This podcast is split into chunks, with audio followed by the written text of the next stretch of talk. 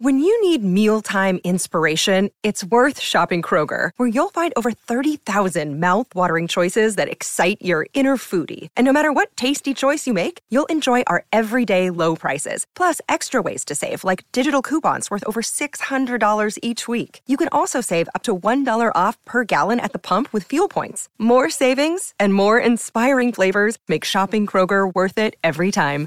Kroger, fresh for everyone. Fuel restrictions apply. Good risings. I'm Liz Earnshaw, and this is Hash It Out. I'm joined today again by Marta Cofone, who is an EMDR therapist. EMDR is a type of trauma therapy. And so this week we've been answering listener questions related to EMDR. We got a lot of questions about this. There's a lot of people out there wondering what can they do to help their trauma. So welcome back Marta. Thanks for being here. Thank you for having me.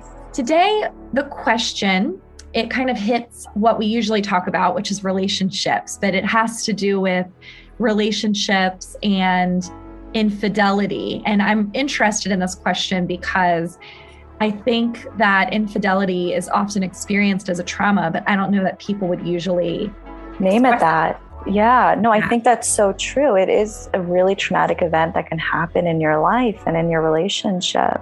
And so I'm glad this person asked it. So I'm going to read the question and then you can take it away. And we can also maybe spend a little bit of time talking about why infidelity is traumatic for people. So, someone said, I'm really glad that you're letting us ask questions about trauma and relationships and EMDR. I feel like infidelity hits all three. Am I right in saying this? And would EMDR be helpful for someone like me who is struggling with experiencing an affair. What are your thoughts? Well, first off, I'm so sorry to this this writer who had to go through this and is experiencing this now. Thinking about infidelity and trauma, it can be really experienced as a really traumatic event, and it can be continued to be experienced as that if you're deciding to try to work through the infidelity. We think about triggers. Well, maybe your partner, seeing your partner is a trigger, so that means you might potentially be triggered a lot if you're under the same roof. So I do think that EMDR can be a really helpful tool if someone is looking to get more grounded in their body in order to work more effectively on what happened in the relationship. So there's a form of EMDR that's called EMD, so eye movement desensitization. And the purpose of this is to desensitize triggers. So I'll use an example. Say you saw your partner engaging with someone else somewhere that you typically frequent. Now that place can be really triggering, right? Anytime you see it, you're immediately emotionally flooded. And then maybe you're acting out and screaming at your partner or smacking your partner, whatever it may be. Now it's just not working, right? Your activation, right, your emotional flooding is getting in the way of you being able to work towards any sort of resolution in your relationship. So, the purpose of EMD is to desensitize triggers. So, desensitizing a trigger rather than getting into the full affair initially. That way, you can potentially start working on your relationship and how you're feeling about it without, you know, like we talked about yesterday, leaving that window of tolerance. What are so, your thoughts on? Yeah, um, no, I mean everything you were saying is is so true. So one of the things that I work with the most is infidelity, and it can often be really challenging to move forward because so many things are a trigger, and it is a mix of kind of trauma responses and grief responses all piled into one. So like you were saying, you know, if if there's this place that you see every single time you see that place, it reminds you of something upsetting that happened. Your body is going to get flooded with all of these reactions. You're also going to be experiencing grief, right? Like, I've lost this experience of being able to feel like safe with my partner.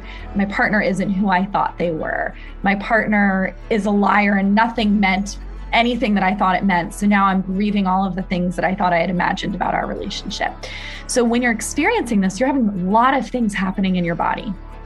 And when I'm working with couples who are struggling with recovering from infidelity, one of the hardest things to move through is the physical aspect of what's happening. So people are very flooded. And the person who was betrayed, their heart rate is beating very, very fast. They are feeling shaky. Their muscles are tense. They are flooded with emotion. And because of that, it can be really challenging for them to be able to accept their partner's attempts at repair. And if you're not able to feel safe enough in your body, just you, it's going to be really hard for you to give your partner an opportunity to get to be safe for you again, to apologize, to repair, to do whatever they need to do. On the other hand, your partner is probably also experiencing a lot physically and feeling flooded. And so, when I've worked with people who have struggled with infidelity in the past, I've seen so many clients on the betrayed side really exhibit symptoms of trauma. They can't stop thinking about it. Right. Their it's that rumination. Rumination. And, yeah. The intrusive thoughts, right? Flashbacks. Um, inability to kind of be in the present moment. They're kind of reliving that discovery period again and again and again. And it's incredibly painful. And their bodies feel shut down in the way that many people have experienced trauma feel, right? Everything is shut down for them. It's hard for them to enjoy the things they used to enjoy.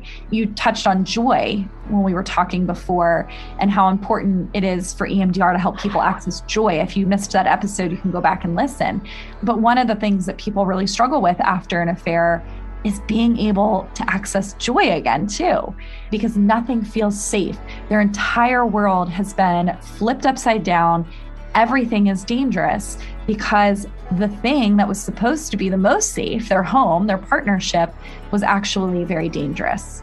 Yeah, no, definitely. And so I think all of that's so important for someone who is experiencing, you know, who has experienced infidelity and is on either side of it to recognize yeah. your two nervous systems working together and yeah. so when one nervous system is really dysregulated, it is also going to potentially dysregulate the other person. Mm-hmm. And so being able to work on yourself individually, if you are trying to work on working through infidelity, you know, I think EMDR could be a really great avenue for you. Yeah, I agree. And I've actually had several clients use EMDR when they felt like they just were not able to get past the flashbacks and the constant thoughts in a way that it was like really negatively impacting their yeah. lives. And it's been helpful. That's great.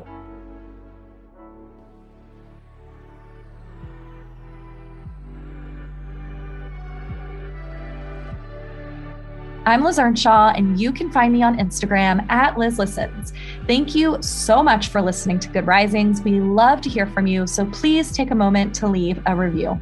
Until next time, love on your loved ones, and when that gets hard, tune in to me to learn how to hash it out.